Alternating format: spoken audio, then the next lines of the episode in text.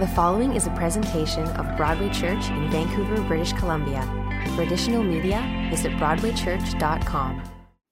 All right, folks, let's pick it up then in um, Mark chapter four, verse one. Um, today's passage is the first time that Mark introduces a lengthy portion of what Jesus actually taught. Um, Mark's a very action-oriented book, and he doesn't do a lot of Jesus' actual teaching, but today is the first time he really gives us a lengthy chunk. So he gives us a glimpse into Jesus' teaching ministry. Mark one or four, read verse one. Again, Jesus began to teach by the lake, that'd be the Sea of Galilee. The crowd gathered around him was so large that he got into a boat and sat in it out on the lake, while all the people were along the shore at the water's edge. So the crowds were so large that he had to distance himself from them by teaching from this boat. And I just gave you that little tidbit there. Interestingly enough, the word for shore is the same word used for soil in the first, in the next parable we're about to read. Verse two, it says, uh, he taught them many things by parables, and in his teaching said. So he taught many things by parable. Parables, as your outline says, literally means to cast alongside, to cast alongside. That's literally what parable means. So to toss alongside. Para means beside, and bole, to, to cast beside or to place, to place or to cast. So to, to cast alongside. So what is a parable? We often talk about parables. What's a parable? First, let me, before we fill in your blanks, let me tell you what a parable is not. A parable is not a fable. A fable typically uses talking animals and talking trees and talking inanimate objects and chairs and things. Parables are not fables. Parables use human characters in real life situations. Okay?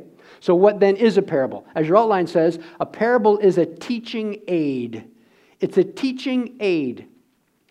It's a story that is cast alongside or placed beside a truth in order to creatively and memorably illustrate that truth. It's the next blank. So it's a teaching aid used to illustrate a truth. So you, you're, you have this truth and you cast beside it this story as a teaching aid, as a way of illustrating the truth that you're putting it beside. Okay? Jesus wasn't the first to use parables, certainly, but he turned parables into an art form. The old saying is a parable is an earthly story with a heavenly meaning, is how I remember it being said years ago. So, why did Jesus use parables? This can be a little bit confusing on the surface. As we're about to learn, Jesus used parables for two reasons. First of all, as your outline says, to reveal truth to those who are seeking and to conceal truth from those who are hard-hearted. So parables do two things. They reveal and they conceal. Okay, let's read verses nine to twelve. We're going to skip down a bit, verses nine to twelve. Jesus said, whoever has ears to hear, let them hear. When he was alone, the twelve and the others around him asked him about the parables. He told them, the secret of the kingdom of God has been given to you, but to those on the outside, everything is said in parables. Why?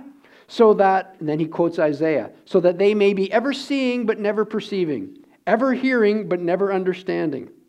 Otherwise, they might turn and be forgiven. So why would Jesus want to conceal truth from people? Now notice that Jesus quotes Isaiah six, verses nine to ten in his explanation on parables. So what's going on in Isaiah six? Well, to understand that, you got to go to Isaiah five. Let me read from Isaiah five, starting at verse one uh, to seven. Isaiah five. I will sing for the one I love a song about his vineyard. My loved one had a vineyard on a fertile hillside. This is talking about God. He dug it up and cleared it of stones and planted it with the choicest vines. He built a watchtower in it and cut out a winepress as well. Then he looked for a crop of good grapes, but it yielded only bad fruit. He's talking about Israel.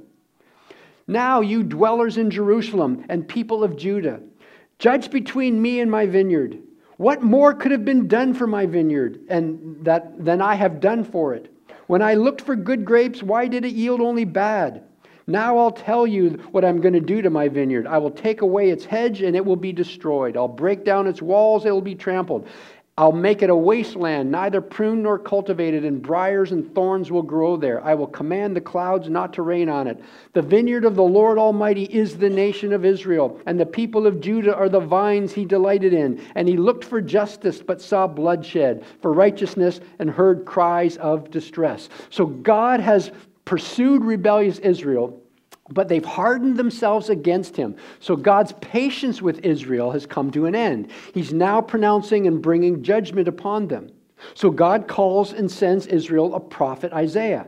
Let's read Isaiah's call in Isaiah six, verses one to thirteen, where Jesus pulls a quote. In the year King Uzziah died, Isaiah wrote, I saw the Lord, high and exalted, seated on a throne, and the train of his robe filled the temple. Above him were seraphim, each with six wings. With two wings they covered their faces, two they covered their feet, two they were flying, and they were calling to one another, Holy, holy, holy is the Lord Almighty. The whole earth is full of his glory.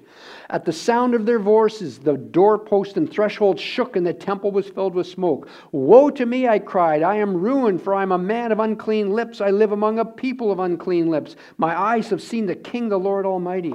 And then one of the seraphim flew to me with a live coal in his hand, which he had taken with tongs from the altar. With it he touched my mouth and said, See, this has touched your lips. Your guilt is taken away and your sin atoned for. And then I heard the voice of the Lord saying, Whom shall I send? And who will go for us? And I said, Here am I, send me. And he said, Okay, go and tell this people. Now these are the people who have rejected him. The vineyard, he, t- he talked about in Isaiah five. God said, Go and tell this people, be ever hearing, but never understanding. That's what you're doing. You're always hearing my words, but you're never taking my words to heart. Be ever seeing, but never perceiving. So make the heart of this people calloused. Well, it's already calloused, but he's saying what you're going to do is your teaching and preaching is going to even harden them all the more than they've hardened themselves. Make their ears dull and then close their eyes. Otherwise, they might see with their eyes and hear with their ears, understand with their hearts, and then turn and be healed. Then I said, For how long, Lord? And he answered, Until the cities lie ruined with, without habit- inhabitant, until the houses are left deserted and the fields ruined and ravaged, until the Lord has sent everyone far away and the land is utterly forsaken. And though a tenth remains in the land, it will again be laid waste. But as the terebinth and oak leave stumps when they are cut down, so the holy seed will be the stump in the land. Okay, so God will speak to them through the words of Isaiah. In other words, back in Isaiah, God says, Isaiah, I'm going to speak to Israel through you. Their ears are going to hear your words, but their hearts will not receive your words. And their refusal to receive your words will increase their guilt. Some are going to hear you, but only a few. And that once mighty tree of Israel is going to just be a mere stump. So Isaiah's preaching will weed out true Israel from rebellious Israel. Their reactions will reveal the state of their hearts. And by quoting Isaiah six, Jesus seems to be saying that parables function in a similar way to Isaiah's preaching. Jesus' choice to teach using parables is the result of Israel's hardened hearts. By teaching with parables, Jesus weeds out the sincere seekers from the hardened rebels. So as your outline says, Jesus' quotation of Isaiah six appears to be saying this: parables are like water to both soft and hardened hearts, hardened soil, I should say. So parables are like water to both soft soil and hardened soil. It's not the parable, but the state of the recipient that divides people. It's not the parable, it's not the water, it's the state of the recipient, it's the state of the soil that makes the difference, that divides people into haves and have-nots. So how can you tell the haves from the have-nots? Using Jesus' term in verse eleven, how can you tell the outsiders from the insiders? You can tell the insiders because they are the ones who pursue Jesus. It's not that insiders know anything more than outsiders do. They don't. That's why insiders have to go to Jesus for more info. The difference is the insiders are not satisfied with their ignorance, and they have a desire and a hunger to know more. So those outside are hardened in their ignorance, and they don't want to know more. It's like the, the unforgivable sin. These folks, they don't want to know. They're not outside because they have thick skulls. They're outside because they have hard hearts. It's not a comprehension problem. It's a heart problem. And so what parables do is parables meet both the insiders and outsiders where they're at. It occurred to me this way. This might be a dumb illustration, but this is how my mind works. Parables function like allergy tests. Okay? If you have a, a peanut allergy, so you have a high sensitivity to peanuts, so you're going to have a reaction. If you have no sensitivity to peanuts, then you will have no reaction. Insiders are like people with allergies to peanuts. They react to Jesus' parables. Outsiders hear the same teaching that the insiders heard, and they have no reaction whatsoever. The parable reveals the insiders from the outsiders. Same parable, two different crowds. The reaction reveals the state of their hearts. People who are inside, they want to know more. Outsiders, they don't care. They don't want to pursue Jesus anymore. They, oh, it's a stupid story. So, with that in mind, read again Mark chapter uh, four, verses nine to twelve. The twelve said, you know, what's with the parables? And he said, the secret of the kingdom of God has been given to you, but to those on the outside, everything is said in parables, so that they may be ever seeing, but never perceiving, just like Israel, and ever hearing, but never understanding. Otherwise, they might turn and be forgiven. That last line is, is irony. It's almost sarcasm. Otherwise, if they hear and understand, they'll turn and be forgiven, but they don't want to hear, they don't want to understand, they don't want to be forgiven. How does one interpret a parable? As your outline says, interpreting a parable uh, requires three th things. First of all, you have to determine the scope of the truth. Determine the scope of the truth that's being presented. In other words, what truth is the parable being placed beside? Remember, a parable means to cast alongside a truth. So it's illustrating a truth. So to interpret a parable properly, what's the truth that it's being put beside? What's it illustrating? You know, you don't just, a preacher doesn't just stand up and use a bunch of illustrations. You present a truth and then you illustrate it with a story. Well, what's the truth that's being presented? That gives you a good sense of the meaning of the parable. Secondly, you have to distinguish what is essential from what's merely ornamental. So what's, what's essential from what's merely ornamental. Meaning, what part of the story is crucial and what part is just to add flavor to the story? What's crucial and what's just merely there to color? Here's what you got to be careful when it comes to parables. Be careful of the danger of hyper-allegorization. What does that mean? To allegorize means where everything is symbolic of something else. That's an allegory. Everything symbol symbolizes something else. Augustine, who has a great mind, uh, but he... he He would over-allegorize things. For example, the parable of the Good Samaritan, Jesus told about the, the, the guy coming along the, the, comes along the road and sees a, a guy on the side of the road all beaten up, and the Samaritan comes and helps him. He, he, uh, he, robbers had come and beaten this guy up, and so he binds his wounds, he gives him oil and wine, and he puts him on his animal, takes him to an inn, and the innkeeper looks after him, and he gives him two denarii uh, of, of money to look after him. Augustine, Saint Augustine, looked at that parable and he hyper-allegorized it. He said, the wounded man represents Adam. The robbers represent the devil and the demons. The binding of the wounds represents the restraint of sin. The oil and the wine represent comfort of hope and the encouragement to work. The Samaritan's animal that the man was put on, that represents the incarnation of Christ. Um, the inn is the church. The innkeeper is the Apostle Paul. And the two denarii he gave to look after him was the two commandments to love. Love Lord your God and love your neighbor as yourself. Whoa. But there's a lot of people who do that with parables. It's all this giant allegory. Okay? Here's a good rule of thumb. This isn't on your outline. It's for free. You can put it somewhere. All allegorical elements should relate directly to the original context of the original audience.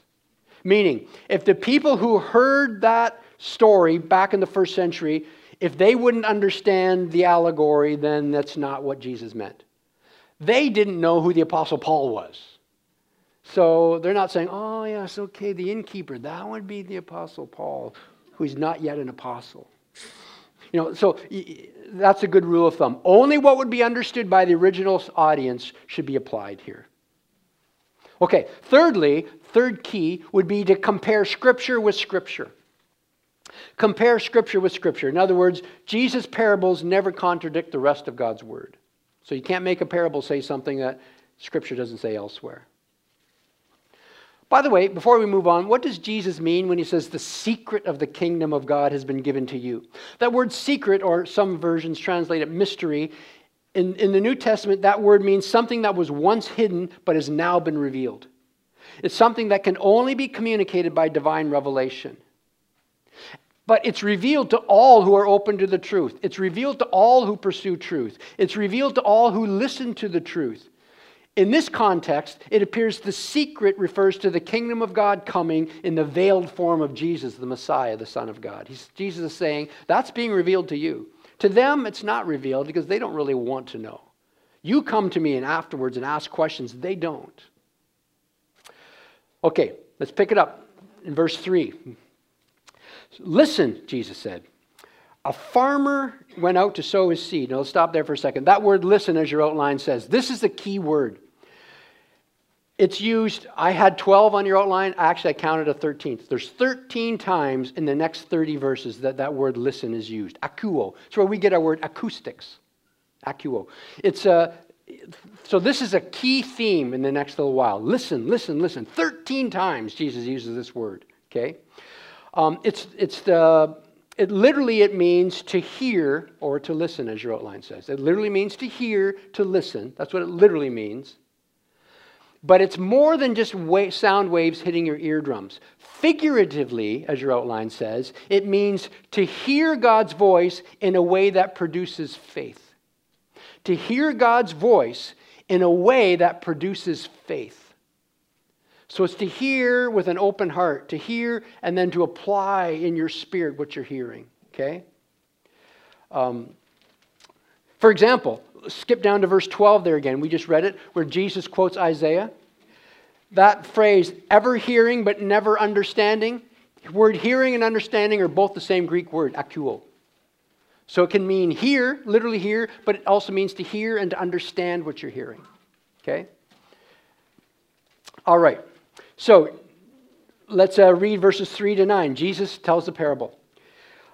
He says, as, so he says, listen. So listen carefully, but listen in a way that you're going to understand. A farmer went out to sow his seed. As he was scattering the seed, some fell along the path, and the birds came and ate it up. Some fell on rocky places where it didn't have much soil. It sprang up quickly because the soil was shallow. But when the sun came up and the plants were scorched and they withered because they had no root.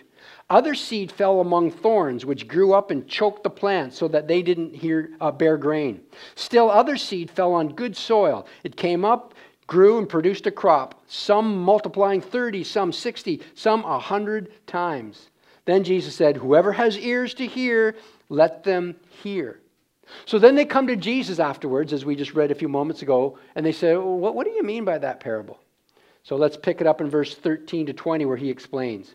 Jesus said to them, don't you understand this parable? How then will you understand any parable? He says, if you don't get this one, you're not going to get any of them. The farmer sows the word. Some people are like seed along the path where the word is sown. As soon as they hear it, Satan comes and takes away the word that was sown in them. Others, like seed sown on rocky places, hear the word. So you keep hearing the word here. Hear the word and at once receive it with joy. But since they have no root, they last only a short time. When trouble or persecution comes because of the word, they quickly fall away. Still others, like seed sown among the thorns, hear the word, but the worries of this life, the deceitfulness of wealth, and the desires for other things come in and choke the word, making it unfruitful. Others, like seed sown on good soil, hear the word, accept it, and produce a crop, some thirty, some sixty, some one hundred times that was sown. So, it's the parable of the soils, as your outline says. First of all, the next blank. This parable focuses not upon the sower, not upon the sower, S O W, not S E W, it's not sowing, stitching and sowing, but sowing seed. Not upon the sower or the seeds. So it's not upon the sower or the seeds, but upon the soils. Upon the soils. And what makes the soils good and bad. Okay? So we often hear it's the parable of the seeds or something. It's actually not. The seeds stay the same throughout the whole thing. The only thing that changes in this parable is the soil. It's the parable of the soils. The seeds stay the same. Now remember the immediate context here. The blasphemy against the Holy Spirit, his own family rejecting him, the various responses to his ministries. And so Jesus is teaching, you know, I'm going to preach this word all over the place, and there's going to be all sorts of responses. It's one's response to the word of God that's being studied here. The next blank. The soil along the path, that's where Satan seeks to interfere with these hearers. Satan seeks to interfere with these hearers. Secondly, the thinly soiled rocky ground, that's where troubles overwhelm these hearers. Troubles overwhelm them. Jesus seems to be describing a thin layer of topsoil over bedrock. And so the roots are prevented from actually going deep, so they're susceptible to heat and they wither in the sun. These people are like flares. When first lit with the truth, they look real bright, and then they quickly fizzle out. Okay, soon extinguish. Thirdly, the thorn-covered soil. The first three blanks here, Jesus teaches that worries, wealth, and desires. Worries, wealth, and desires uh, overtake these hearers. Thorns are commonly portrayed as impediments in Scripture. We just read that in Isaiah a few moments ago. Okay? And so we, a classic example is Herod coming up in Mark chapter six. It said, Herod used to love to hear John the Baptist preach. Uh, so why didn't it take root? Well, other stuff came in and overtook. You know, the rich young ruler coming up in Mark chapter ten. Another example of where he heard the truth and Jesus presented the truth, but the Scripture says because he had great wealth, he walked away sad. Okay, classic example of the thorn-covered soil. And then fourthly, the good soil. These hearers receive, accept, and reproduce the truth. Receive, they accept, and reproduce uh, the truth. It's an interesting contrast between the stages of growth uh, and the first three. For example, he's, he says in this last one that the, the seed sprouts versus the first group, the, the, the soil along the path where the birds eat it. But this one, the seed sprouts. And then it says they grow up versus the second group where the sprout withers. And then he says that yields versus the third group which grows up but is choked by the thorns. It's like, I don't know if he did that on, on purpose, but he, it fits together perfectly. All right, let's keep reading. We're at verse twenty-one now. He tells another parable. So that's the parable of the soils. Um, then, verse twenty-one to twenty-five, the parable of the lamp on the stand. He, he said to them, do you bring in a lamp to put it under a bowl or a bed? Instead, it's a rhetorical question. The answer is, the implication is no, you don't. Instead, don't you put it on its stand? Yeah.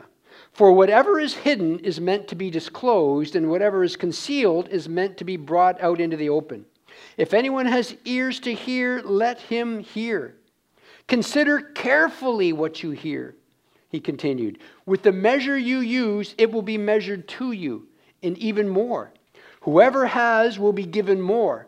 Whoever doesn't have, even what they have will be taken from them. What's he saying here? Oh, by the way, that lamp... Uh, the word used here is, is the word for a small clay lamp that would be filled with olive oil to light up a room. So it's just a small clay lamp. They find all sorts of them in archaeological digs. And they fill them with olive oil and they light up a room. The word for bowl isn't just a little cereal bowl. It's the word for a larger clay vessel that was used to measure grain. It would hold just about a little over two gallons of grain. Okay, or eight point seven five liters. Um, that's why some translations here call it, instead of a bowl, a bushel basket, or others, a measuring bowl. Okay, so he's saying you don't put a, a, a little cereal bowl over a lamp. No, it's this big two-gallon clay pot that you'd put grain in. He says you wouldn't do that, or put it under a bed, and the word there is a word for an actual bed or a recliner for lounging. And then Jesus says, if anyone has ears to hear, let them hear. Consider carefully what you hear. Again, remember the context with parables and everything. He's saying, catch the full meaning. Okay? As your outline says, God's kingdom is being revealed to those who are seeking it. Okay? God's kingdom is being revealed to those who are seeking it. That's what he's teaching here. In verse twenty-four, Jesus is quoting a marketplace proverb that had to do with a vendor's measuring scales, where he said there, "Consider carefully what you hear. With the measure you used, it will be measured to you and even more." He's quoting a proverb there. Um, essentially, he's saying, uh, your integrity is as good as your measuring scales, is what the saying was saying. Um, the opposite in our context would be, uh, live by the sword, die by the sword. Uh, you're saying, you live by the scale, die by the scale. If you use good scales, you're going to get more business. Okay? Uh, the better your scales, the more business you're going to get. Okay? That's what he was saying. Essentially, Jesus was saying, if you measure fairly, you'll be treated fairly and your business will grow. And now he applies this principle to listening to his teaching. People who listen to my teaching, they're going to grow even more. And the more they have, the more they listen, the more they're going to grow. But people who don't have, you know, people who use faulty scales, they're going to have even less business. Same thing applies here. Those people who don't really want to grow, they're going to go backwards in their lives, is what he's teaching. So as your outline says, those who want more truth will get stronger. Those who are not interested in the truth will get weaker. That's what he's saying. Those who want more truth, they're going to get stronger. Those who aren't interested in the truth, they're going to get weaker. Let's keep reading, verse twenty-six to twenty-nine. Another parable, the parable of the growing seed. He also said, this is what the kingdom of God's like. So again, what's he teaching? What's the truth? It's the truth is the nature of the kingdom of God. Here's what it's like. A man scatters seed on the ground. Night and day, whether he sleeps or gets up, the seed sprouts and grows, though he doesn't know how. All by itself, the soil produces grain. First the stalk, then the head, then the full kernel in the head. As soon as the grain is ripe, he puts the sickle to it because the harvest has come. So it's the parable of the growing seed. As your outline said, he's teaching God's kingdom is ultimately God's work. God's kingdom is God's work. It factors in human reception. Yes, we need to receive it. But once it's received, it's not about human intervention. God does his work in our hearts by his Spirit. Secondly, letter B, God's power is invisibly to the human eye, bringing about God's desired results. God's power is bringing about God's desired results. That's what he seems to be teaching here. The kingdom, it's, it's like the seed. It's in the ground. You don't know how it works. You plant it, and it just does its work without your intervention. In the same way, the kingdom's like that. Once you receive the kingdom within your life, God goes to work inside of you. Verses thirty to verse thirty-three. Once again, he said, what shall we say the kingdom of God's like? Or what parable shall we use to describe it? It's like a mustard seed, which is the smallest of all seeds on earth. By the way, strictly speaking, that's not true. But Jesus isn't teaching botany here. He, he, he's uh, teaching about the kingdom of God. And again, he's using a, a common Jewish Hebrew idiom. It, when people thought of tiny things, they said the mustard seed. Mustard seed's the smallest they could think of. Okay, so he's quoting the, the common vernacular here. It's like a mustard seed, the smallest of all seeds on earth. Yet when planted, it grows and becomes the largest of all garden plants. See, it's a contrast here. Of all garden plants, with such big branches that the birds can perch in its shade. Okay, so as your outline said, the mustard seed was proverbial in Judaism for its smallness. It was proverbial in Judaism for its smallness. And he's teaching B, God's kingdom may have small and seemingly insignificant beginnings, but it will grow into something great. It may have small and seemingly insignificant beginnings, but it's going to grow into something great. And then verse Uh, thirty-three to thirty-four says, with many similar parables, Jesus spoke the word to them, as much as they could understand. That's again the same word, akuo, for hear. He did not say anything to them without using a parable, but when he was alone with his own disciples, he explained everything. So, as your outline says, with many similar phrase parables, Jesus spoke the word to them. This implies that this is only a sampling of Jesus' teaching. In other words, he's saying this isn't the exhaustive teaching of Jesus. This is, this is a sampling. With many others, he spoke. I'm not quoting them all. This is just a sample. So this is a sampling. He taught many more things. B, he didn't say anything to them without using a parable. That's clearly an exaggeration. That's what's called hyperbole, an exaggeration to make a point. What about the Lord's Prayer? What about the Beatitudes? Those weren't parables. So he, he was just exaggerating is what he's saying. C, as much as they could understand. As your outline says, Jesus understood his audience and he taught on their level. Jesus understood his audience and he taught on their level. By the way, just hit the pause button there for a second. As you've heard me mention a couple times on our Vision Cast Sundays, we seek to follow this philosophy at our ministry at Broadway Church. The, the, the, the thinking is, when I stand in, in our services and preach, I en- envision that I am like Jesus on the Sermon on the Mount, speaking to a crowd of people. And in that crowd is everything from the front row, the disciples, to the back row, the Roman centurions. And in the Pharisees, usually sit over about here. No, I'm just kidding. The, the, the Pharisees, the Sadducees, the, you know, there's farmers, there's everything in between, from apostles in the front row to Roman centurions and the Pharisees and the Herodians in the back row and everything in between. All different levels of understanding. And I have the challenge, like Jesus did on the Sermon on the Mount, to communicate to them in a way that all of them can understand. And then, these classes like this, or our midweek ministries, are for the people who come afterwards and say, what about this? What about that? I want to know more. And the C E classes and our midweek studies and so on are for the disciples who, who really want to know more. They've heard, and they're intrigued, and they're responding to the Word of God. And it's your, it's your responsibility to grow. It's not my responsibility to grow you. It's your responsibility to grow. It's my responsibility to feed you. But every parent knows you can set the table, but your kids have to eat it. And your kids turn up their noses sometimes, uh, even though you worked hard for that meal.